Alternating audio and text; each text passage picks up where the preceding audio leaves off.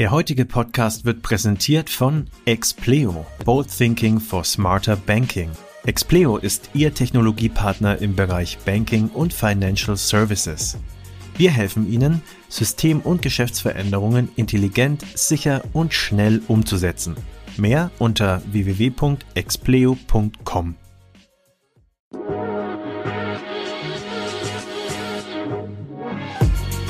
Payment and Banking, der Podcast aus der Mitte der Fin-, Tech- und Payment-Branche.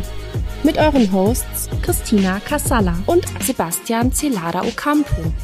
Herzlich willkommen zu einer neuen Folge des FinTech Podcasts. Heute widmen wir uns mal wieder dem Thema Krypto und Bitcoin. Und zwar haben die Kryptowährungen und auch der Bitcoin in den letzten Wochen eine kleine Berg- und Talfahrt hingelegt. Erst ist der Bitcoin ordentlich gestiegen und dann in den letzten Tagen dann doch wieder relativ stark gefallen. Unser geschätzter Kollege Philipp Sandner und Maximilian Bruckner sind heute im Podcast. Philipp Sandner hat äh, einen Artikel geschrieben, ähm, A Fundamental Analysis of Crypto Markets in Early twenty twenty-two, China soon to stop selling Bitcoin, und noch einige andere auf äh, medium punkt com. Da könnt ihr ihm auch gerne folgen. Und unter anderem haben sich Maximilian und Philipp stark damit beschäftigt, warum denn der Bitcoin und Kryptowährungen generell jetzt wieder anziehen. Wir wollten den Podcast, ehrlich gesagt, Full Disclosure, eigentlich letzte Woche aufnehmen. Und äh, da hätte das auch alles wunderbar gepasst, die Theorien und Vorhersagen. Und jetzt werden wir uns mal anhören, äh, was die beiden zu sagen haben, warum es eben momentan nicht so aussieht. Man muss natürlich da auch immer ein bisschen im Kopf behalten. Es ist wie bei den Aktien. Zwischenzeitlich kann es mal wieder eine Woche rauf und runter gehen. Aber es geht wirklich um Long-Term. Und das sieht es ja auch ganz gut aus. Und die beiden haben auch wirklich sehr, sehr gewichtige, gute und nachvollziehbare Gründe, wie wir in den nächsten fünfundvierzig bis sechzig Minuten hören werden, warum man positiv gestimmt sein kann, was den Bitcoin und generell Kryptowährungskurse angeht. Mich unterstützt heute auch meine geschätzte Kollegin Christina Casala, und deswegen sage ich jetzt nach dieser langen Anmoderation Hallo und herzlich willkommen an Maximilian Bruckner, Philipp Sandner und Christina Casala. Hallo. Dann auch von meiner Seite aus ein herzliches Dankeschön. Vielen Dank, dass ihr euch Zeit gefunden habt, tatsächlich nochmal mit uns über auch die Zusammenhänge zwischen den Kryptowährungen und ähm, den aktuellen politischen Situationen aufzuarbeiten, ob es was miteinander zu tun hat, inwieweit es auch voneinander entkoppelt ist und wie die Perspektive in the long run ist. Also auch von meiner Seite aus herzlich willkommen, lieber Philipp. Danke, Maximilian. Genau, ich freue mich, dass ich äh, hier sein darf. Äh, Dankeschön, ich finde es klasse, dass ihr das Thema Kryptoassets äh, hier auf die Agenda packt. Das ist äh, sicherlich ein heißes Thema und bewegt momentan auch viele. Wir wissen ja auch aus Amerika inzwischen, dass es dort vierzig Millionen Menschen gibt, die Kryptowährungen besitzen. vierzig Millionen, also sechzehn Prozent. Das heißt, äh, die auf der Nachfrageseite tut sich immer mehr, und äh, da sieht man, dass sich wirklich sehr, sehr, sehr viel tut in diesen Tagen und Wochen und Monaten. Ja, auch von mir vielen, vielen Dank für die Einladung. Ich freue mich schon ein bisschen hier, ja, auch über Daten und Zahlen mit euch zu sprechen, natürlich. Das, darauf basiert ja so ein bisschen die Analyse von Philipp und mir. Ähm, wir werden natürlich versuchen, das Ganze so freundlich wie möglich zu verpacken, dass jeder auch mitkommt. Bevor wir loslegen, würde ich sagen, ähm, Maximilian und Philipp, für die, die euch noch nicht kennen, ähm, stellt euch doch mal bitte kurz vor, damit wir auch ganz genau wissen, mit wem wir es da zu tun haben. Vielleicht Maximilian zuerst. Ja, sehr gerne. Also Maximilian Bruckner, mein Name. Ähm, ich persönlich habe an der Frankfurt School studiert, habe auch so ähm, Philipp oder damals noch immer Professor Sandner kennengelernt ähm, und arbeite jetzt seit ungefähr zwei Jahren eigentlich in recht enger Abstimmung mit Philipp zusammen, diverse Forschungsprojekte gehabt, ähm, einerseits was die Standardisierung von Tokens anging, also sehr, sehr viele White Paper und über hunderte, zweihunderte Tokenprojekte angeschaut und in eine Datenbank eingepflegt, und bin jetzt eben seit ersten Januar ein bisschen gewechselt ähm, zur einundzwanzig E sechs. einundzwanzig E sechs Capital ist ein Schweizer Krypto-Anlageberater. Das heißt, wir befassen uns speziell mit den Themen, wie können eigentlich professionelle und institutionelle Investoren auch ein bisschen mehr mit Krypto zu tun haben, welche Vehikel gibt es, welche investierbaren Vehikel vor allem gibt es eben für ja, professionelle Anleger. Von meiner Seite noch ein paar Worte. Wir haben das Blockchain Center gegründet an der Frankfurt School of Finance and Management. Da geht es zunächst mal, Stand heute, primär um Kryptoassets in all den Ausprägungen, Bitcoin, Ethereum, Stablecoins, äh, DeFi-Tokens, ein bisschen auch N F T. Hatte damals anders angefangen, weil wir auch äh, vor einigen Jahren zum Beispiel Enterprise-Use-Cases im Fokus hatten, aber es hat sich herausgestellt, dass das nicht so der dynamischste äh, Bereich ist und dass eben die ganzen Krypto-Assets äh, sehr viel dynamischer sich entwickeln. Deswegen verlagern wir unsere Arbeit zunehmend äh, auf eben diesen Bereich äh, Krypto. Ich habe selber B W L studiert, äh, auch mit Wirtschaftsinformatik, habe sehr, sehr, sehr viel mit Statistik, äh, Datenbanken und so weiter zu tun gehabt. Deswegen Ähm, bin ich auch mit dem Max Bruckner hier im, in, der, in der Runde, aber auch äh, mit den Leuten von einundzwanzig e sechs Capital immer wieder in Gesprächen, um zum Beispiel Korrelationskoeffizienten und Portfolios zu rechnen, einfach weil es interessant ist, ähm, über die Mathematik zu schauen, was ist denn zum Beispiel ein sinnvoller Anteil von Krypto in einem normalen Aktienportfolio oder ähm, wie sind denn jetzt die Korrelationskoeffizienten, sind die signifikant oder sind sie eben nicht äh, signifikant? Und äh, da gibt es natürlich viele Medienberichte und die Zahlen können eben einem hier auch helfen, wirklich ein bisschen Wahrheit äh, ans Licht zu bringen.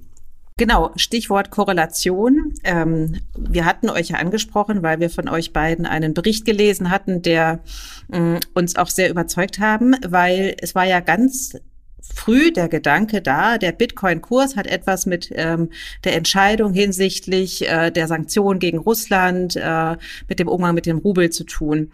Ähm, sah ja auch tatsächlich am Anfang so aus, der Bitcoin-Kurs stieg immens. Ihr habt relativ schnell widersprochen. Ähm, warum? Ja, ich steige einfach mal hier ein, äh, Max, und du kannst natürlich noch äh, später äh, hinzufügen, äh, was immer dir da einfällt. Also vielleicht mal vorneweg. Äh, man muss bei den Kryptowährungen immer die langfristige Perspektive von der kurzfristigen trennen. Kurzfristig sind oftmals die Nachrichten. Kurzfristig geht der Bitcoin-Preis heute fünf Prozent nach oben, morgen zehn Prozent nach unten mit der unglaublichen Volatilität. Die ist ja bekannt, ja. Aber wenn man das langfristiger betrachtet, und zwar jetzt nicht Tage oder Wochen, sondern eigentlich eher Monate, Quartale und Jahre, dann kann man schon erkennen, dass äh, letztendlich ein relativ langfristiger Aufwärtstrend ge- gegeben ist. Und das zie- sieht man zum Beispiel eben auch an den Korrelationen. Da haben wir eigentlich den ersten Mythos äh, momentan äh, gerade äh, schon widerlegt äh, und arbeiten da an einem weiteren Artikel, der spannend ist, weil kurzfristig quasi ist es tatsächlich so, dass die Korrelation mit den Aktienmärkten positiv ist. Das liegt an Panikverkäufen, das liegt an äh, automatischen äh, Programmroutinen, die Kryptos kaufen und verkaufen, also Algorithmen und ähnliches. Aber wenn man in den, jetzt wird's mathematisch, äh, wenn man in den Korrelationskoeffizient nicht Tagesreturns einfließen lässt, sondern zum Beispiel Wochenreturns oder Monatsreturns, dann aber auch die, die Zeitspannen länger macht, also nicht dreißig Tage, sondern zum Beispiel fünf Jahre, dann verschwindet langsam der Korrelationskoeffizient von, geht dann runter von zum Beispiel null Komma sechs, null Komma sieben auf nur noch null Komma drei, null Komma zwei, wo man dann eigentlich schon gar nicht mehr davon reden kann, dass es eine positive Korrelation ist. Das heißt, da ist auch sehr viel äh, Unfug äh, in den äh, Medien, äh, der, der da verbreitet wird, weil das die gängige Meinung ist ja einfach, dass die Korrelation positiv ist und alles bewegt sich irgendwie im Gleichklang. Stimmt, aber nur auf kurzfristiger Ebene. Auf langfristiger Ebene ist es äh, nicht so.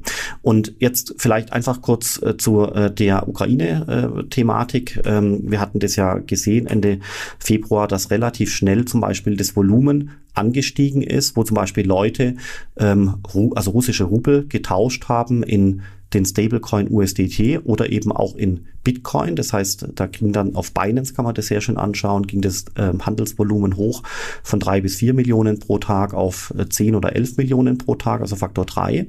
Und dann hat man was ganz Interessantes gesehen. Dann sind natürlich sofort die Politiker und die Medien äh, hellhörig geworden, haben gesagt, was passiert da? Und äh, dann hat man auch in der Folge gesehen, dass die großen Börsen letztendlich aufgrund der Regulierung, das ist ein Erfolg, aufgrund der Regulierung, die Sanktionslisten eben beachten, genauso wie Banken eben auch. Und dann ist was ganz Erstaunliches passiert, das hat mich auch gewundert, dann ist nämlich das Handelsvolumen in Rubel wieder runtergefallen auf das Vorkrisenniveau, also so drei bis vier Millionen pro Tag. Das heißt, man kann hier wirklich, also beim besten Willen, auch wenn man sich als Politiker vielleicht aus welchen Gründen auch immer wünschen würde, man kann in den Zahlen nichts finden, dass russische Oligarchen hunderte Millionen oder Milliarden in Kryptowährungen äh, transferieren. Das ist aus meiner Sicht ein Erfolg ähm, der Regulatorik. Ähm, hätte das Wäre das passiert, wäre zum Beispiel auch der Preis äh, schon viel weiter nach oben äh, geschnellt. wo der Preis mittelfristig hingehen kann. Äh, dazu haben wir den Artikel geschrieben, können wir gerne ähm, lang und breit erklären. Ich glaube, das ist spannend, aber das waren vielleicht schon mal vorneweg zwei, zwei, drei Punkte, die in den Zahlen drinstecken, die manchmal nicht so immer in den, in den Nachrichten äh, so aufpoppen. Möchtest du dazu was ergänzen, Max? Mhm. Ja, sehr gerne. Also nur zwei kurze Sachen. Im Grunde ist das ja dieselbe Meinung, die ich auch vertrete, die jetzt der Philipp da ähm, genannt hat. Ähm, zu den Korrelationen einmal muss man auch dazu sagen, dass ja generell Korrelationen in, äh, zwischen allen Assetklassen steigen während Krisenzeiten. Man hat das zum Beispiel super gesehen während dieser, dieser ersten Corona-Krise ähm, im März vor zwei Jahren, wann das ungefähr war, ähm, dass eben nicht nur Aktien gesunken, sondern auch Gold, auch Krypto, im Grunde eigentlich die meisten oder fast alle Assetklassen. Also Korrelationen steigen in Krisenzeiten. Das heißt, wieder dieser Blick kurzfristig oder langfristig. Ähm, langfristig bei jetzt zum Beispiel rollierenden Korrelationen in Krypto sieht man auch, dass sich eben, ähm, dass die sehr stark schwanken. Also man hat auch Zeiträume jetzt gehabt, wo zum Beispiel die Korrelation negativ war von Bitcoin zu Aktien oder Bitcoin zu Gold versus jetzt. Gerade sind wir halt wieder in einem Zeitraum der vielleicht positiven Korrelation. Ähm, und noch zu diesem Handelsvolumen, Rub- Rubel, Bitcoin et cetera. Ähm, man sieht ja auch, dass das, das Volumen, das zwar gestiegen ist, im Grunde nicht hoch genug war, um wirklich zu sagen, oh, das sind jetzt die Oligarchen oder das ist jetzt die, die Regierung, die hier anfängt, ihre Rubel in Bitcoin, weil das, das müssten Milliardensummen sein und die hat man einfach nicht gesehen. Das waren vielleicht hunderte Millionen dann, aber es ist klar, das ist viel, aber das ist bei weitem noch nicht genug, um festzustellen, hey, das sind jetzt die Oligarchen und das ist die Regierung, die gerade anfängt, ähm, irgendwie auf Bitcoin auszuweichen. Daran möchte ich meine Frage anschließen, ihr beiden als Experten. Hattet ihr denn eine solche Bewegung erwartet? Ähm, weil es ja sehr naheliegend äh, war, äh, Konten oder Vermögen wurde sehr schnell eingefroren. Der Gedanke für einen Laien wäre ja gewesen, sie wandern alle ins Krypto ab. Hat euch das überrascht oder eben gar nicht?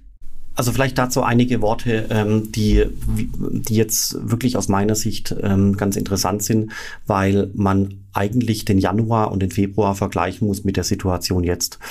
Und zwar, wo waren wir denn im Januar? Im Januar war zum Beispiel die Regulatorik in Amerika noch ein bisschen unklar. Man wusste nicht so richtig, wo steht denn Amerika eigentlich am Ende? Ja, es äh, wird Amerika das vielleicht total verbieten, äh, um die drohende U S-Dollar-Dominanz äh, nicht zu gefährden? Weiß man nicht.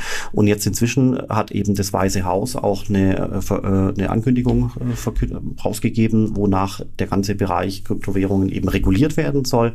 Und die wichtigste Zeile ist eben dort in Absatz eins zu finden. Da steht eben, dass vierzig Millionen Amerikaner Bitcoins oder ähnliche Kryptowährungen besitzen oder mal besessen haben. sechzehn Prozent, also eins Komma sechs Prozent der erwachsenen Bevölkerung, das ist schon signifikant. Und der Punkt ist ja, warum ist das so bemerkenswert? Weil wenn das Weiße Haus ja mit Logo so eine Ankündigung rausgibt, dann kann man da natürlich auch nicht mehr zurück. Was wären denn alternative Varianten gewesen? Nämlich, man nennt die Zahl gar nicht oder man spielt sie runter oder stellt sie ans Ende äh, des Textes. Hätte man auch machen können, aber hat man nicht. Man hat stattdessen das in Absatz eins dieser Ankündigung verpackt. Oben links das Weiße Haus Logo. Das ist schon sehr stark und deswegen zeigt es letztendlich, dass in Amerika ähm, die ganze Regulatorik und der Staat ein Quäntchen Richtung Pro gerutscht ist. Also ein Verbot aus Amerika kann ich mir momentan beim besten Willen nicht vorstellen. Dann Russland, auch spannend. Im Januar hatte die Zentralbank noch vorgeschlagen, Bitcoin und Krypto zu verbieten. Und ähm, wir wissen ja jetzt auch leider, äh, dass Russland sogar Bitcoin und Co. akzeptieren würde für Gaslieferungen. Das war ja auch in den Medien vor kurzem. Das heißt also auch, auch wenn man sich hören will, aber auch Russland ist ein Quäntchen Richtung pro Bitcoin oder pro Kryptowährung gerutscht. Dann drittens, äh, die Europäische Union ähm, stand eigentlich ja pro Kryptowährungen, aber eben gegen Bitcoin aufgrund der Energiethematik. Und äh, die MiCA-Regulierung, die da kommt für vierhundert Millionen E U-Bürger, ist ja wirklich pro Krypto. Und doch hat man eben kurzerhand noch versucht, den Bitcoin mit einem Verbot äh, zu belegen. Das ist der sogenannte Proof of Work Ban, der vor einigen Medien, vor einigen Wochen in den Medien äh, war. Und äh, dieses Verbot kam nicht, äh, weil sich eben die Pro-Bitcoin-Stimmen, wenn man das so sagen kann, unter den mit äh, Mitgliedern des Europäischen Parlaments durchgesetzt haben. Damit im Prinzip hat der Bitcoin auch diese Hürde, eine kleine Hürde, genommen. Und man kann auch wiederum sagen, die E U ist ein Quäntchen Richtung Pro gerutscht, obwohl es danach äh, wiederum äh, einen Rückschlag gab bezüglich diesen unhosted äh, Wallets, können wir auch noch gerne diskutieren. Aber im, im Ergebnis ist E U auch ein bisschen mehr pro Krypto, pro Bitcoin geworden. Das waren jetzt drei Punkte. Dann gibt's noch ähm, die äh, Sanktionsthematik, hat man ja vorher schon mal besprochen. Man hätte Angst haben können, dass russische Oligarchen über Kryptowährungen ausweichen und die äh, versuchen, die Sanktionen zu umgehen. Das kann man jetzt in den Zahlen nicht feststellen. Das ist ja auch schon mal gut, sonst hätte der Staat gute Gründe gehabt, also wirklich mit aller Kraft auf das Ökosystem äh, draufzuhauen. Ist auch nicht passiert. Stattdessen ist ja was ganz Faszinierendes äh, passiert, dass eben auf Zentralbankebene man äh, den Russen die Zentralbank-Assets eingefroren hat. Das war ja auch in den Medien. Ja. Euro, Dollar quasi stillgelegt äh, und zwar hunderte Milliarden eingefroren. Das heißt, dass plötzlich eben auch ähm, äh, die Konfiszierbarkeit von Assets und Vermögensgegenständen in die Medien gerutscht ist. Wir kennen auch die Berichte über weggenommene Immobilien in Italien oder Yachten von Oligarchen und so weiter. Das heißt, wir als Gesellschaft erlernen gerade, äh, was ist ein Counterparty-Risiko, was ist Konfiszierbarkeit von Assets. Und wer den Bitcoin verstanden hat, der kommt hier zum Ergebnis, dass Kryptowährungen in Gänze, nicht nur Bitcoin, insofern irre spannend sind, weil sie per Definition nicht konfisziert werden können. Kryptowährungen sind by Design so konstruiert, dass sie nicht konfisziert werden können. Das ist die Public Key, Private Key Architektur, wo ich ja die Bitcoins nicht nur bei einer Börse speichern kann, sondern potenziell auch auf einem U S B-Stick oder auf einem Papier, indem ich quasi das Passwort auf das Papier schreibe, oder ich merke mir das lange Passwort, das ist mühsam, aber es geht, ich merke mir das Passwort im Kopf, und ein Gedanke im Kopf kann man nicht konfiszieren. Das, das beginnen viele Leute jetzt dieser Tage zu verstehen, weil mit den Kryptowährungen hier eine ganz interessante Technologie bezüglich dieser Dimension entwickelt wurde. Das war etwas, was vor ein, zwei Jahren eigentlich gar nicht relevant war, weil, weil das Thema noch nicht in den Medien war. Und dann gibt's noch eben das, das Thema Inflation und noch das, das Thema China. Zu dem China-Thema ist ja der Max der Experte. Aber in, in Summe kann man sagen, es sind wirklich ein ganzer Satz an Gründen, die letztendlich anders sind, Stand heute im Vergleich zu Silvester, Anfang des Jahres, und da hat sich dann doch also verschiedentlich die Stimmung aufgehellt. Deswegen gibt es aus meiner Sicht, trotz jetzt aktuellem Preisverfall, gute Gründe, dass die Kryptowährungen sich positiv entwickeln könnten. Ich würde äh, tatsächlich auch äh, bei einem der letztgenannten Kunde einsteigen, dass wir, die, also es war jetzt auch sehr viel gerade, was du genannt hast, dass wir das einfach ein bisschen aufdröseln jetzt. Und äh, ich würde tatsächlich mit Inflation erstmal beginnen. Ähm, also all diese Gründe, ähm, ist, sind ja, ist ja eure These im Grunde, ähm, führen in der Summe dazu, dass man davon ausgehen kann, dass Krypto und jetzt auch speziell eben der Bitcoin tendenziell langfristig nochmal steigen wird, deutlich auch steigen wird. Und äh, eine eben, wie du gerade gesagt hast, Philipp, ist eben die Inflation. Und das ist ja tatsächlich ein Thema, das, was äh, momentan auch die äh, westlichen Gesellschaften einfach stärker ähm, beschäftigt als äh, vorher. Also wir wissen es von den U S A, wir wissen es jetzt auch in Europa. Ähm, die Sorge davor steigt tatsächlich auch. Wie Und äh, abgesehen davon natürlich die Energiepreise, die äh, steigen natürlich dann auch nochmal etwas überproportional ähm, und äh, werden, je nachdem wie es weitergeht, auch noch stärker steigen.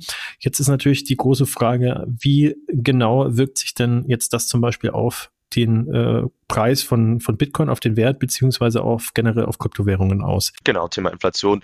Ähm, grundsätzlich glaube ich eher positiv. Ähm, wichtiger Treiber ist, denke ich, auch ein bisschen die ähm, ja die, die Meinung in, in der Gesellschaft einfach dazu. Also die Leute merken ja lang, langsam, okay, der Friseurbesuch wird teurer irgendwie, ähm, die Currywurst kostet ein bisschen mehr am Stand, verschiedene Unternehmen kündigen an, die Preise zu erhöhen.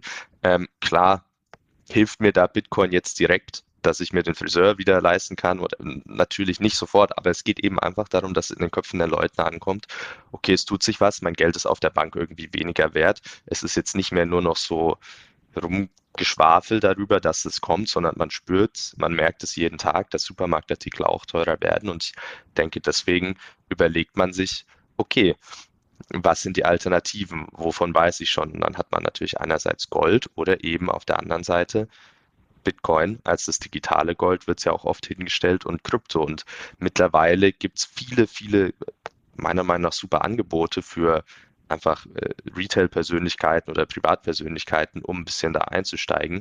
Ähm, und daher wird, glaube ich, die Adoption doch massiv getrieben, vor allem in Europa. Man sieht es ja auch schon in die, die größte Bitcoin- oder Krypto-Adoption sieht man in Ländern, denen es tendenziell nicht so gut ist, auch mit Ländern, die eine Geschichte von Hyperinflation haben, deren Währung von einem Tag auf den nächsten nur noch die Hälfte oder ein Drittel wert ist. Und das sind alles Leute, die recht schnell auf Krypto umgestiegen sind, auch in ihrem täglichen Business, in ihrem täglichen Leben.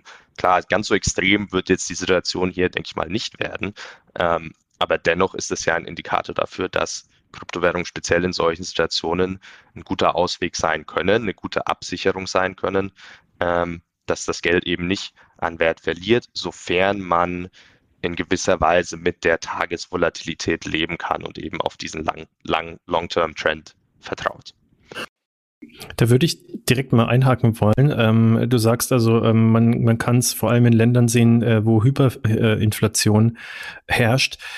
Ähm, Also jetzt ich als Laie würde folgende Vermutung aufstellen. Also in, in solchen Ländern wäre es natürlich dann deswegen so, weil sich die Leute tendenziell denken, ist ja eh schon egal, ob jetzt ich in äh, so eine volatile Asset-Klasse investiere na, oder. Ne, aber äh, sind wir hier eigentlich schon so weit, dass man sagen kann, dass das auch ein Faktor ist? Weil ich würde jetzt vom Gefühl her erstmal sagen, bei der Inflation, die wir momentan hier haben oder vielleicht auch in den U S A, würde ich tendenziell als ähm, privater und jetzt nicht gut betuchter Investor erstmal schauen, dass ich halt mein Zeug, das ich überhaupt habe, zusammenhalten. Da wäre mit Krypto jetzt ehrlich gesagt einfach zu riskant. Gerade jetzt würde ich nicht in Krypto investieren. Oder seht ihr da, seht ihr da andere Bewegungen, beziehungsweise was ist da sozusagen euer Standpunkt? Ich würde die Frage gerne noch darum ergänzen, weil ich hatte gerade den gleichen Gedanken gemacht, ist dann für den Normalverdiener, der sich mit Krypto jetzt gar nicht so gut auskennt, nicht viel mehr Sinn, dann auch in Assetklassen zu investieren, die eben nicht so volatil sind. Also warum dann gerade Krypto? Also ich würde mal wie folgt äh, antworten. Das Thema Inflation gab es ja heute vor einem Jahr noch gar nicht. Da war die Inflationsrate bei plus minus äh, null. Und dann äh, ging das im Herbst los, Richtung zwei Prozent, drei Prozent, dann Ende des Jahres fünf Prozent, ähm, Richtung jetzt Januar, Februar sechs, sieben Prozent und kürzlich jetzt in Amerika gemessen acht Prozent. Das heißt, das geht ja hoch und ähm, wenn man zum Beispiel Leute an, anschaut, wie den Hans-Werner Sinn, da gibt's tolle tolle Vorträge, die im Internet sind, ganz aktuell, wo er auch mal wunderschön aufdröselt, dass eben das Ende der Fahnenstange noch nicht erreicht wird, dann kann man auch erwarten, dass die Inflation jetzt nicht durch die Decke schießt, das nicht, aber dass die durchaus einige Zeit bei zehn Prozent und vielleicht ein bisschen drüber sein äh, könnte, äh, konjunktiv, man weiß es nicht. Und was passiert dann? Das heißt, wir sehen es tatsächlich, äh, wie der Max gesagt hat, beim Friseurbesuch, wir sehen es bei der Tankstelle, äh, wir sehen es äh, anderswo. Dann werden die ganzen Zeitungen äh, sind langsam voll davon. Äh, die Bild-Zeitung titelt immer mit dem Teuerschock oder ähm, sagt zur Christine Lagarde, bei der E Z B sagt sie äh, Madame äh, Inflation zum Beispiel. Also da sieht man schon, also da die Intensität, die nimmt zu, das will ich eigentlich damit sagen. Und wenn jetzt die Inflation weiter steigt, dann nimmt die Intensität natürlich noch weiter zu. Das hört ja dann nicht plötzlich auf. Und wenn man dann die Artikel liest in den Medien, da wird ja äh, zunächst mal das Problem diagnostiziert, Preise werden teurer, Energie geht hoch und so weiter. Und im Verlaufe des Titels wird dann immer beschrieben, was sind denn potenzielle Vorschläge des äh, Journalisten für die Leute da draußen. Und dann kommen die immer zum gleichen, Sachwerte. Sachwerte sind zum Beispiel Immobilien, Sachwerte sind äh, Aktien, Sachwerte sind natürlich auch Gold. Und der Journalist, der schon einen Schritt weiter ist, der ordnet bei den Sachwerten den Bitcoin eben auch ein. Niemand sagt Inflation hoch, alles in Bitcoin. Ja, niemand sagt das, sondern es geht letztendlich um ein Portfolio von Sachwerten und da gehört der Bitcoin eben mit dazu. Wichtig ist ja eigentlich Folgendes, dass ich, wenn ich, ähm, wenn ich quasi mir überhaupt äh, leisten kann, äh, zu investieren und zu sparen, weil mein Gehalt hinreichend hoch ist, dann muss ich einfach schauen, dass eigentlich möglichst wenig Cash auf dem Konto ist. Also quasi eine Was nicht gut wäre, wäre etwa hunderttausend Euro aufbewahren, weil eben diese hunderttausend Euro dann äh, in der Kaufkraft geschädigt werden. Da macht es mehr Sinn, diese hunderttausend Euro zu investieren in ein Bündel von Sachwerten oder eben in ein Portfolio davon. Wenn jemand viel Geld hat, dann könnte er auch eine Immobilie kaufen und äh, das ist natürlich, was Inflation angeht, auch eine gute Taktik zu sagen, man kauft eine Immobilie, macht einen Immobilienkredit vorneweg ähm, und dadurch werden äh, Schulden zu Assets. Das muss man sich mal auf der Zunge zergehen lassen. Schulden sind in der Buchhaltung das Gegenteil von Assets. Und äh, durch äh, die Inflation äh, ist derjenige besser gestellt, der viele Schulden hat. Das heißt, Schulden werden zu Assets. Da sieht man mal, wie, wie absurd diese ganze Situation ist. Soweit so hätte es, soweit hätte es eigentlich nie kommen dürfen. Aber so ist es eben nun mal. Dieser Satz ist auch nicht von mir. Äh, Schulden sind Assets, sondern von einem Frankfurter äh, Vermögensverwalter, äh, hat er mir erzählt. Und äh, ich war fassungslos, als er das so gesagt hatte. Aber er hat natürlich recht. Wie kann man der Inflation ausweichen? Durch Investitionen in Sachwerte, inklusive Bitcoin, durch Schulden machen, ähm, aber eben auch, ja. Wenn wir jetzt schon bei Assetklassen sind, ist es ein gutes Stichwort. Ähm, du hast vorhin ähm, auch Zentralbank-Assets äh, erwähnt. Ja, und äh, dass, die, dass man jetzt eben merkt, und dass auch die breite Masse eben jetzt gerade merkt, ähm, dass die eben nicht unbedingt sicher sind. Also Stichwort ähm, der russische Euro- und U S-Dollar-Bestände, die eingefroren äh, wurden. Ähm, was sind da eure Schlüsse draus? Beziehungsweise wie wird sich das im Weiteren auswirken und hat sich schon ausgewirkt auf Krypto und Bitcoin?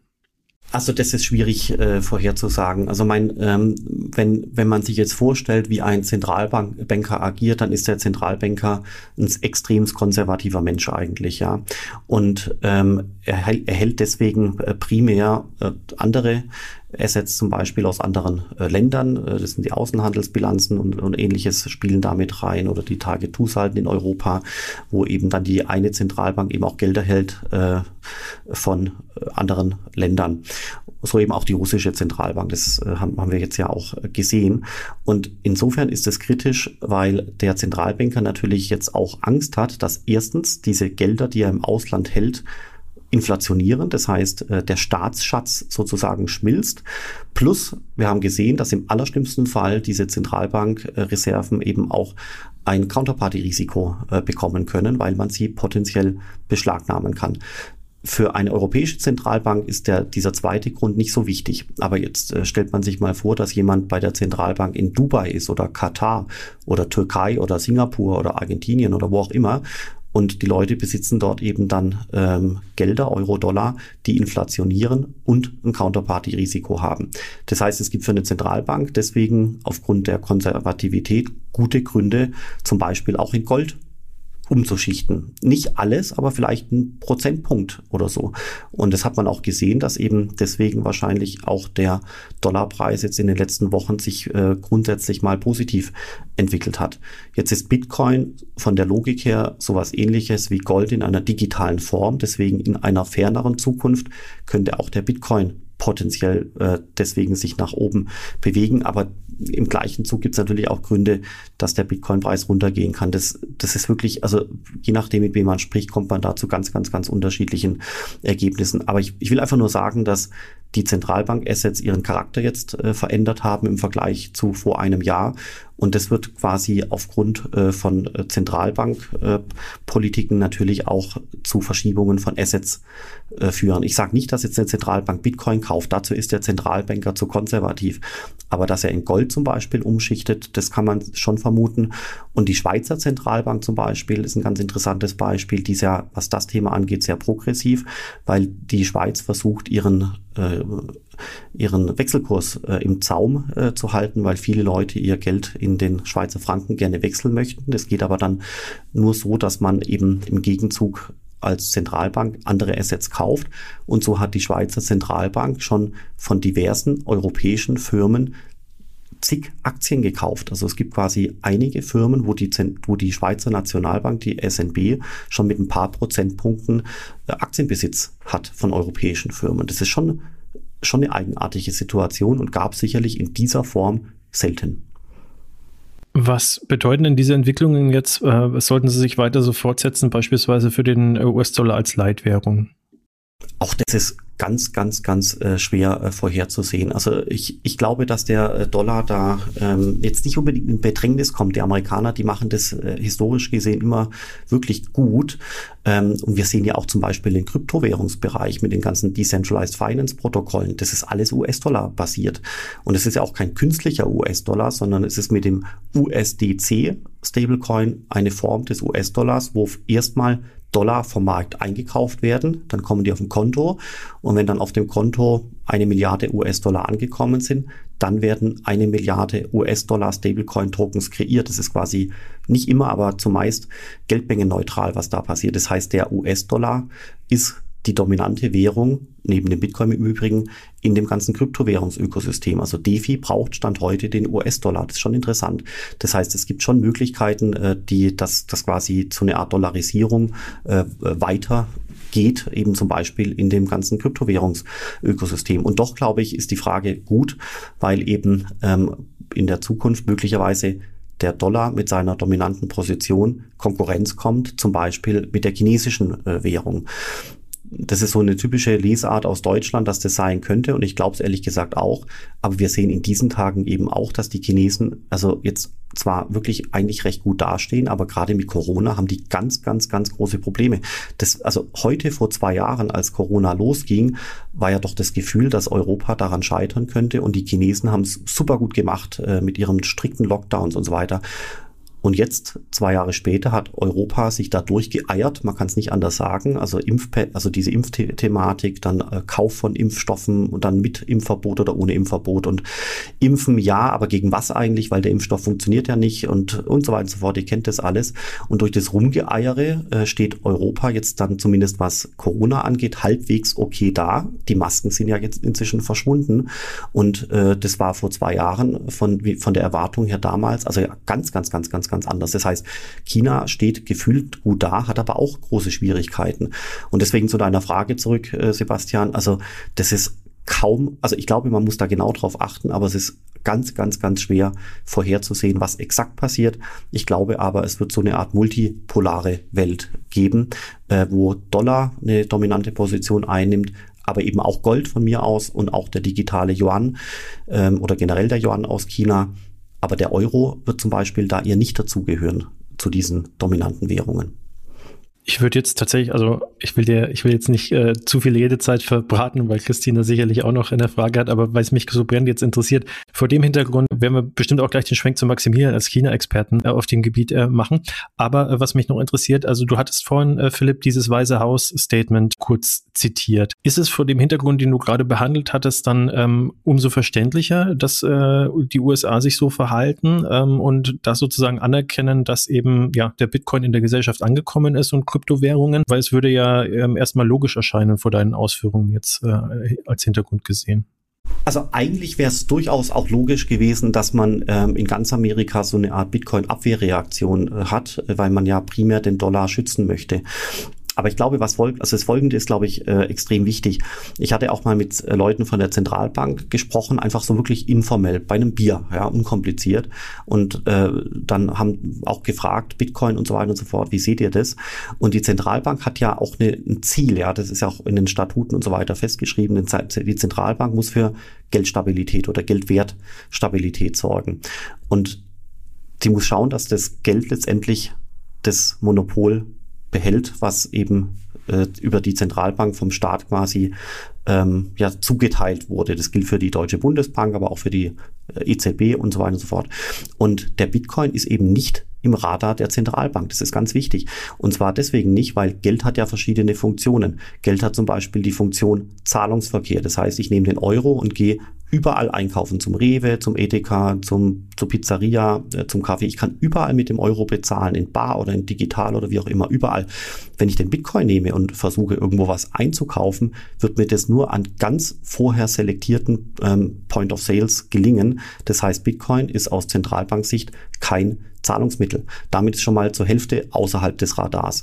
Und die Zentralbank möchte natürlich auch jetzt mal die Inflation weggelassen. Äh, die Zentralbank möchte natürlich auch, dass der Euro ein äh, Storage of Value ist, also eine Methode zur Geldaufbewahrung, zur Wertaufbewahrung. Und äh, da sagt die Zentralbank, dass der Bitcoin kein Storage of Value ist und auch nicht sein kann, wegen der riesengroßen Volatilität. Ja, das heißt, das ist der zweite Grund, warum der Bitcoin aus Zentralbanksicht nicht so sehr im Fokus ist. Und jetzt kommt der Beweis. Vor ungefähr drei Jahren, glaube ich, hatte Facebook damals überlegt, dieses Libra-Projekt zu lancieren. Das wäre so eine Art weltweite Mischwährung äh, geworden, wurde dann umbenannt in Diem und so weiter, kennen wir alles. Aber das Spannende ist ja hier, dass wir gesehen haben, dass eben der, der, der Libra ähm, beid, also aus zwei Gründen im Fokus der Zentralbank war. Erstens mal als Deutsch of Value, weil es als stabile Währung konzipiert war. Plus das zweite war ähm, die Möglichkeit als Zahlungsmittel aufgrund der Reichweite von Facebook, ja, WhatsApp und überall hätte man potenziell damit bezahlen können. Und prompt, und das ist das, was ich meine mit dem Radar der Zentralbank, prompt, was ist passiert? Alle Zentralbanken in äh, zig Ländern sind auf die Barrikaden gegangen, die Regierungen gleich mit und haben quasi alles getan, äh, dass Facebook äh, mit diesem Projekt nicht starten kann. Ähm, und so ist ja auch die MiCA-Regulierung entstanden, die jetzt dann in ungefähr einem Jahr äh, in Kraft treten wird oder in eins Komma fünf Jahren. Das ist ein gutes Konstrukt, ein gutes Gesetz, aber es ist auch ein Anti-Facebook-Gesetz, ja, mit den Stablecoins. Und äh, deswegen kann man kann man hier sehen, die Zentralbank ist nicht machtlos, die ist auch nicht tatenlos, sondern wenn die Zentralbank das Gefühl hat, man stellt dir was in den Weg, dann wird das weggeräumt, so wie Facebook Libra. Und warum sage ich das so ausführlich? Weil die Zentralbank hätte auch jetzt jahrelang Zeit gehabt, äh, den Bitcoin irgendwie aus dem Weg zu räumen. Aber der Bitcoin ist aus der Zentralbank-Sicht, wenn überhaupt, eher so eine Art Investitionsobjekt äh, äh, und wie eben gerade dargestellt, nicht so sehr im Fokus äh, der Zentralbank. Und deswegen glaube ich, dass auch diese Meinung sich in Amerika so langsam durchsetzt. Deswegen kann es sein, und das ist wirklich pure Spekulation, dass der U S-Dollar und der Bitcoin jetzt nicht gegeneinander kollidieren, sondern eigentlich äh, komplementär verwendet werden können. Das eine als Zahlungsmittel, das andere als Investitionsmittel. Und noch ein, ein Satz am Ende. Es gibt natürlich auch El Salvador, wo der Bitcoin jetzt zum Zahlungsmittel gemacht wurde.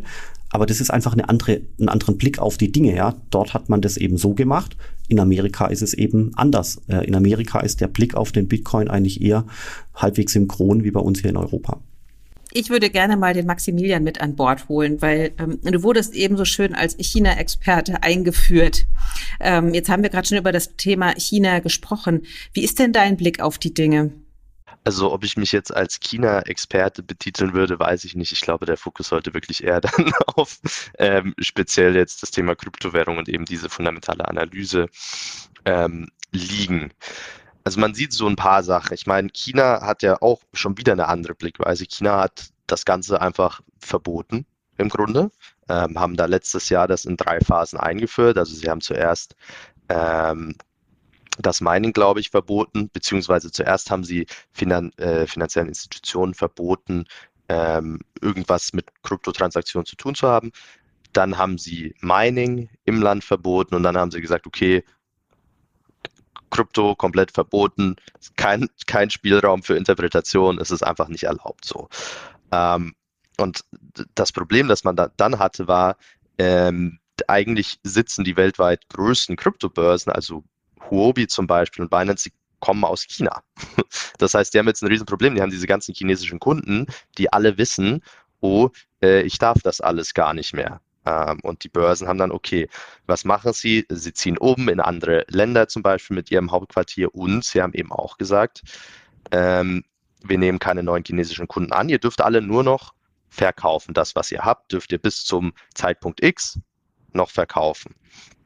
Und das ist eigentlich jetzt die, diese Preisbewegung, die wir in Bitcoin gesehen haben, zumindest Anfang des Jahres. Also die, diese Analyse haben wir ja im Januar gemacht.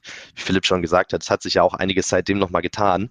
Ähm, aber im Grunde konnte man beobachten, dass äh, aus China eigentlich dauerhaft viel, viel verkauft wurde, viel Verkaufsvolumen kam und in Europa und, ähm, und den U S A das Ganze aufgekauft wurde, dieser ganze Strom an Bitcoin. Jetzt nehme ich, nehmen wir jetzt einfach mal als zu Stellenpferd für den gesamten Kryptomarkt, ähm, das wurde alles aufgekauft. Das heißt, es besteht Interesse, es wird gekauft.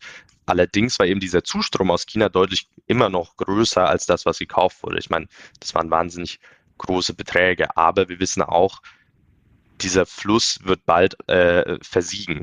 Ähm, irgendwann ist der ganze, ist, ist alles Bitcoin, das in China ist, raus. Man hat es ja mit dem Mining-Verbot auch gesehen, das hat nicht allzu lang gedauert, bis diese Mining Rate, also die Hash Rate, dann kann man so ein bisschen erkennen, wie viel eigentlich gemeint wird an Bitcoin, wie viele Leute da angeschlossen sind und partizipieren. Ähm, als das in China verboten wurde, hat es nicht allzu lang gedauert und wir sind wieder auf einem All-Time-High. Also es gibt mehr Miner denn je und China ist innerhalb von wenigen Monaten da komplett rausgewaschen wurden. Und so wird es eben mit diesem Verkauf auch gehen. Und wir erwarten eigentlich dann sehr wohl, dass man einen recht scharfen Anzug im Bitcoin-Preis sieht, weil es wird weiter gekauft. Philipp hat es eben schon angesprochen, die Signale in Europa und in den U S A sind eigentlich nach wie vor recht positiv, was Krypto angeht. Und dieser Zustrom aus China hört irgendwann auf. Das heißt, wir stehen da mit wahnsinnig viel Nachfrage und deutlich weniger Angebot als vor zwei, drei, vier Monaten noch. Jetzt gerade China ist ja auch allein deswegen interessant, weil also man hat ja, wir können ja auch jederzeit widersprechen, wenn ich jetzt Blödsinn rede, aber soweit ich äh, informiert bin, ist ja auch so gewesen, man hat immer so einen Dip äh, im, im, im Bitcoin-Kurs auch sehen können, wenn es dann mal irgendwie darum ging, China äh, verbietet Mining im Zusammenhang mit schmutzigen Energien zum Beispiel, und dann äh, kamen immer mehr Verbote und immer gab es so einen kleinen Dämpfer. Jetzt ist es ja ein massiver Markt, also jetzt natürlich nicht nur was Kryptowährungen angeht, sondern generell, wenn ich jetzt mal die Analogie, die sicherlich nicht zulässig ist, aber ich bringe es jetzt trotzdem einfach mal mit dem Automarkt hernehme. Wenn China als Markt plötzlich komplett wegbricht, aus welchen Gründen auch immer, das wäre äh, generell für die ähm, weltweite Automobilwirtschaft ein absolutes Fiasko. Jetzt, ähm, wie gesagt, natürlich kann man das nicht übertragen, das ist ein komplett anderes Ding, aber ähm, ich würde trotzdem als Laie vermuten, dass der Effekt, der sozusagen durch dieses Verbot von Kryptowährungen entsteht, ähm, dann doch nachhaltiger eigentlich nachhallen müsste, als es jetzt durch, durch deine oder durch eure Analyse erstmal jetzt sich anhört, weil ähm, es klingt ja, das ist fast schon so, als ob das jetzt weitgehend eigentlich schon fast überstanden ist.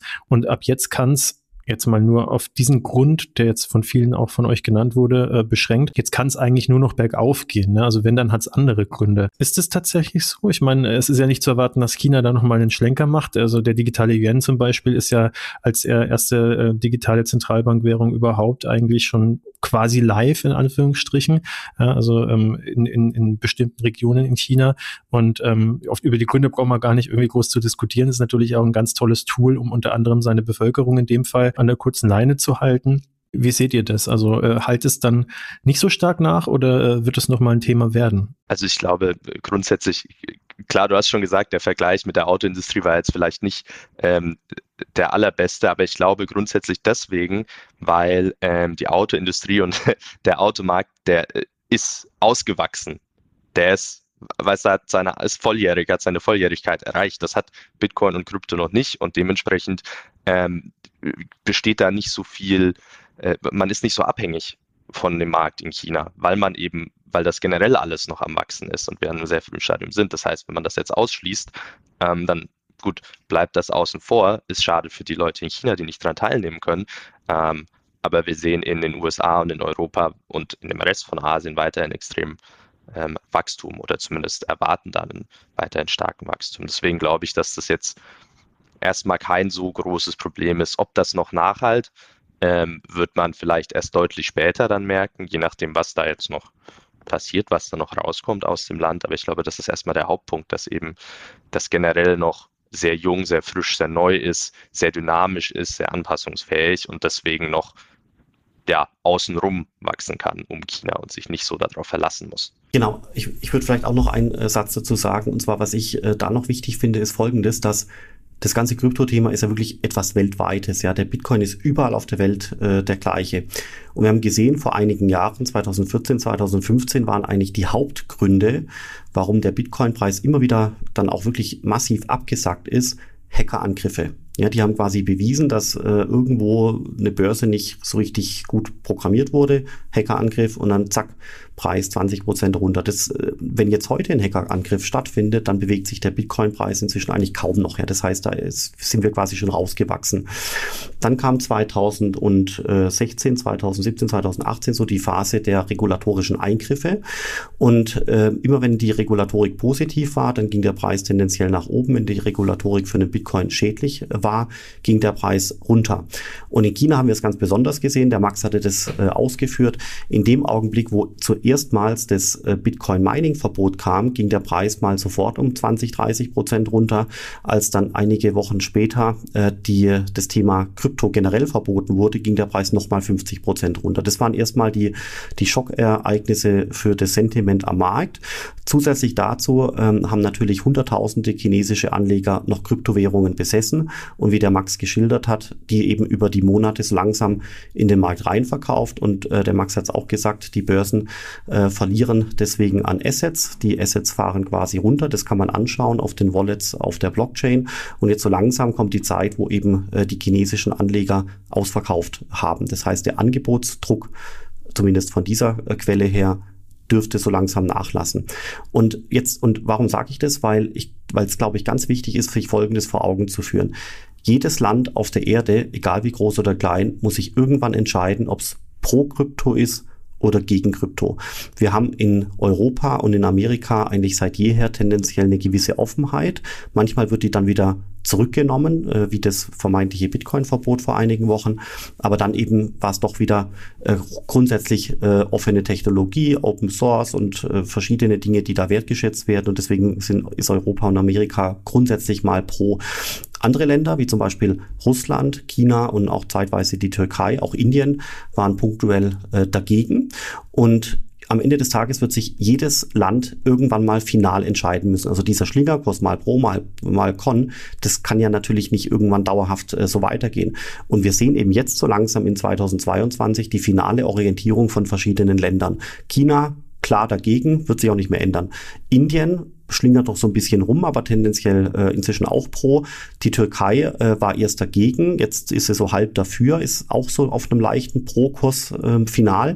Europa ist auch auf einem finalen Pro-Kurs, ist äh, auch final jetzt so langsam in Gesetzestexte gegossen. Und Amerika, haben wir vorher schon besprochen, ist auch meines Erachtens final auf einem Pro-Kurs. Das heißt, die, die, die Länder haben sich jetzt so über die Jahre so final so ein bisschen hinsortiert.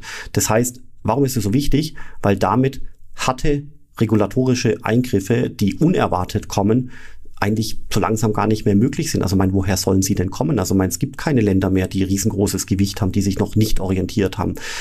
Deswegen, so, so versuche ich mir da irgendwie ein, eine Erkenntnis aus dieser Geschichte äh, zu machen. Aber wie gesagt, pff, niemand kann in die Zukunft schauen.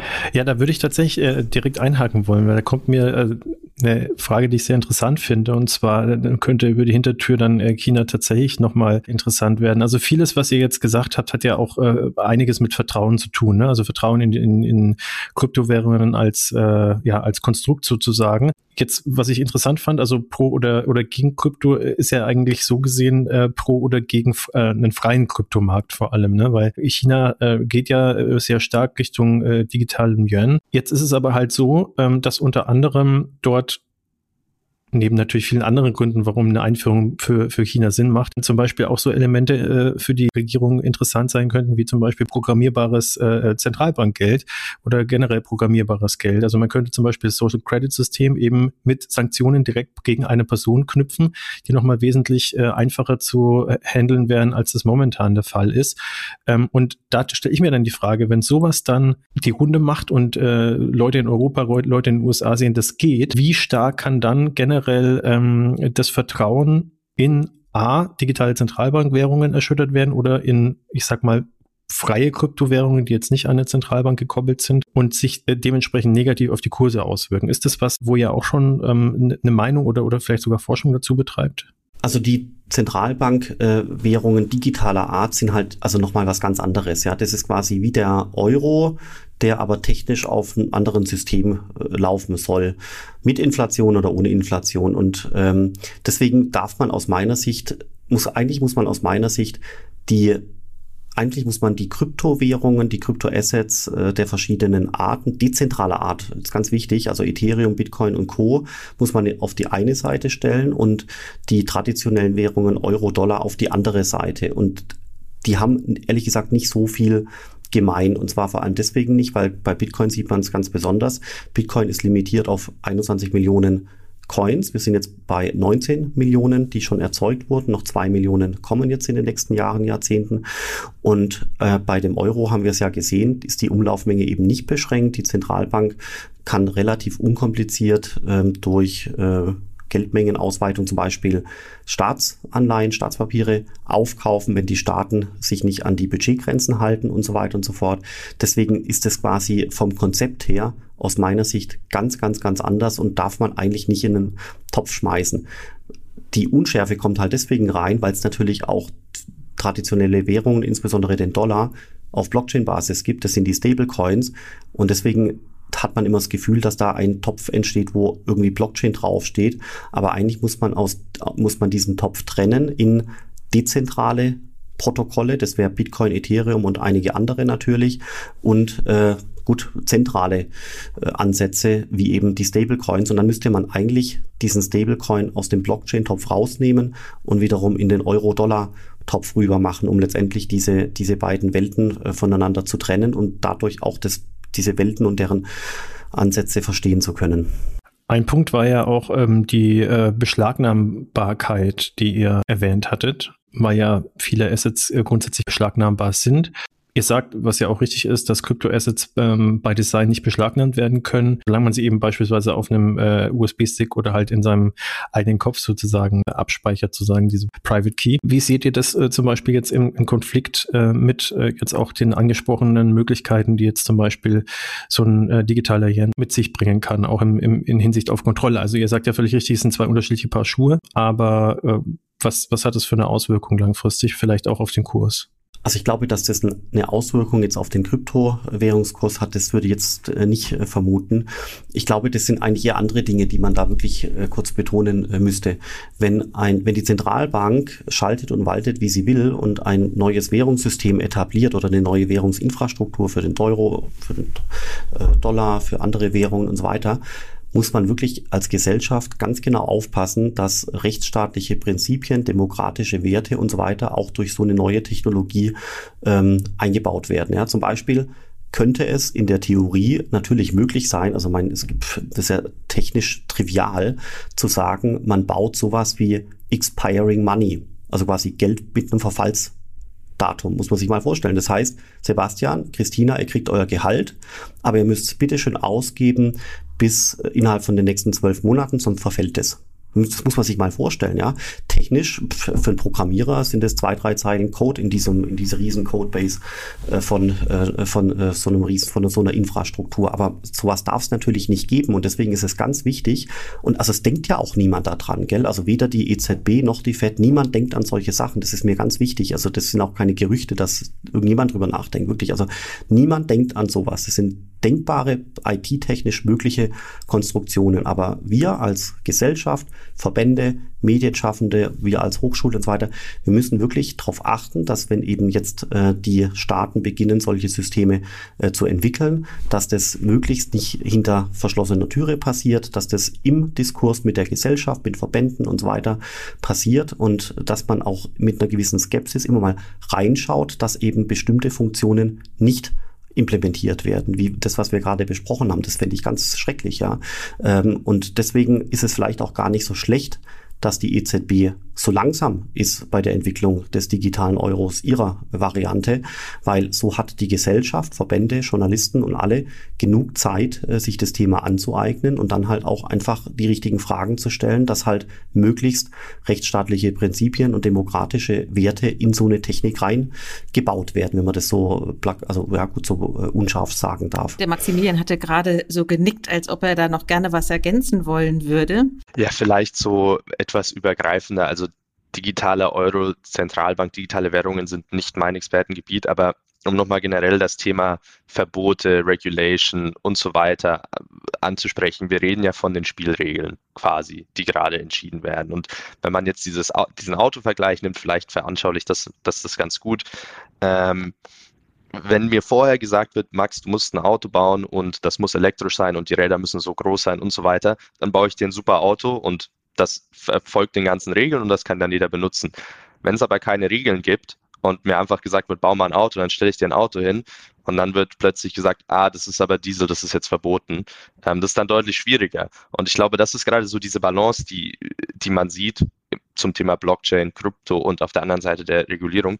Welche Spielregeln haben wir eigentlich schon versus was wurde überhaupt einfach schon mal gebaut, weil es eben plötzlich technisch, technisch möglich war. Der Bitcoin, diese Technologie, die wurde halt einfach hingestellt, weil sie fertig ist. Und das ist ja auch in gewisser Weise Innovation. Und jetzt muss sich jeder überlegen, okay, welche Spielregeln setzen wir dazu? Und ich glaube eigentlich, dass es eine recht gesunde Entwicklung ist, wie wir das jetzt sehen. Und auch wenn da vielleicht mal China sagt, hey, für uns ist das verboten, okay, dann ist das halt so, aber dann kennt man die Regeln und dann kann man damit weiterbauen. Und ich glaube, nur so kann sich dieses Ökosystem gesund auch weiterentwickeln, dass man gewisse Regeln hat, ähm, auf die man sich verlassen kann, dass man dann dementsprechend eben was bauen kann, das zulässig ist und das Bestmögliche daraus hervor- hervorholt.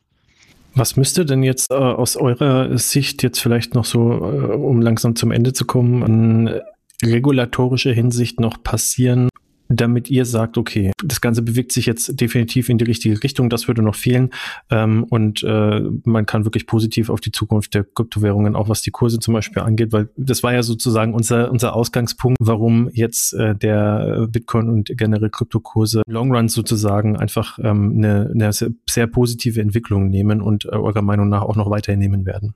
Also ich hatte zwei Punkte mir jetzt gerade hier noch äh, notiert, und zwar der eine Punkt hat keinen Effekt auf die Werte von Kryptowährungen, der zweite Punkt aber schon. Und zwar bei dem ersten Punkt ist es so, dass sich äh, die E U, also die Europäische Kommission und der ganze Apparat ein dickes, fettes Ei ins Nest gelegt haben, indem man die Stablecoins äh, stigmatisiert hat. Und so sehen wir, dass in Amerika eben die Stablecoins mo- Monat für Monat weiter wichtiger werden und an, an Volumen zunehmen, aber es gibt keinen Euro-Stablecoin. Und es wird aber auch keinen Euro-Stablecoin geben, weil es drei Punkte gibt, die dagegen sprechen. Erstens mal ist die regulatorische Hürde in der MiCA äh, so hoch, dass jeder Emittent von Stable, Stablecoins eigentlich eher nach Amerika ausweicht. Zweitens haben wir negative Zinsen, also Strafzinsen in Europa, sodass, das, sodass ein Stablecoin-Emittent in Euro einfach keinen Spaß an so einem Projekt hat, weil er ab Tag eins Verluste macht. Und je größer er wird, desto noch mehr Verluste macht er. Das macht keinen Sinn. Deswegen geht er natürlich nach Amerika. Und drittens ist die Regulatorik äh, des U S-Dollar-Stablecoins so, dass sie ähm, Blacklist-basiert ist. Also quasi, ich kann die Assets frei bewegen, aber es gibt halt zum Beispiel russische Oligarchen, äh, die dürfen damit nichts machen, also Blacklist-basiert. Und ähm, die MiCA-Regulierung ist tendenziell Whitelist-basiert. Das heißt, ich muss quasi immer wissen, wem gehört welcher Euro, wo ist der? Oder andersrum gesagt, ich muss alle Leute vorher identifizieren. Und äh, das sieht man schon, das sind drei Gründe, warum aus meiner Sicht keine Euro-Stablecoins entstehen werden, warum es auch keinen Sinn macht für einen Emittent, das zu tun, weil der einfach in Amerika viel leichter hat. Und das ist aus meiner Sicht für den Euro und für die Digitalisierung des Euros ein ganz großes Problem. Das ist ein selbstgemachtes Problem. Das haben die äh, Bürokratie und die Politiker quasi zu verorten, weil sie einfach nicht richtig drüber nachgedacht haben, was die Zweit- und Drittrundeneffekte äh, äh, sind, wie gerade dargelegt. Äh, aber das Gesetz ist jetzt halt so, wie es ist. Ähm, Und der zweite Grund, was aber dann wiederum eher einen Einfluss auf die Kryptowährungspreise haben könnte, ist die Geschichte mit den unhosted Wallets.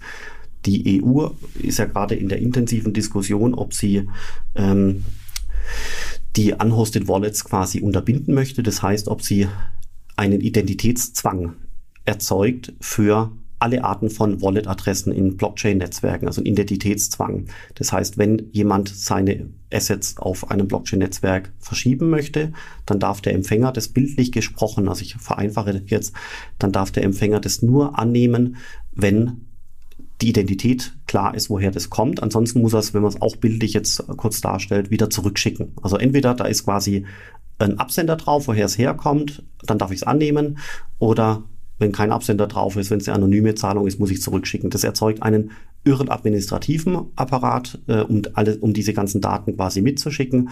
Zweitens ist es auch nicht verhältnismäßig, äh, weil, äh, weil hier die Regeln äh, viel härter umgesetzt wurden, als man das international hätte äh, quasi gefordert hatte.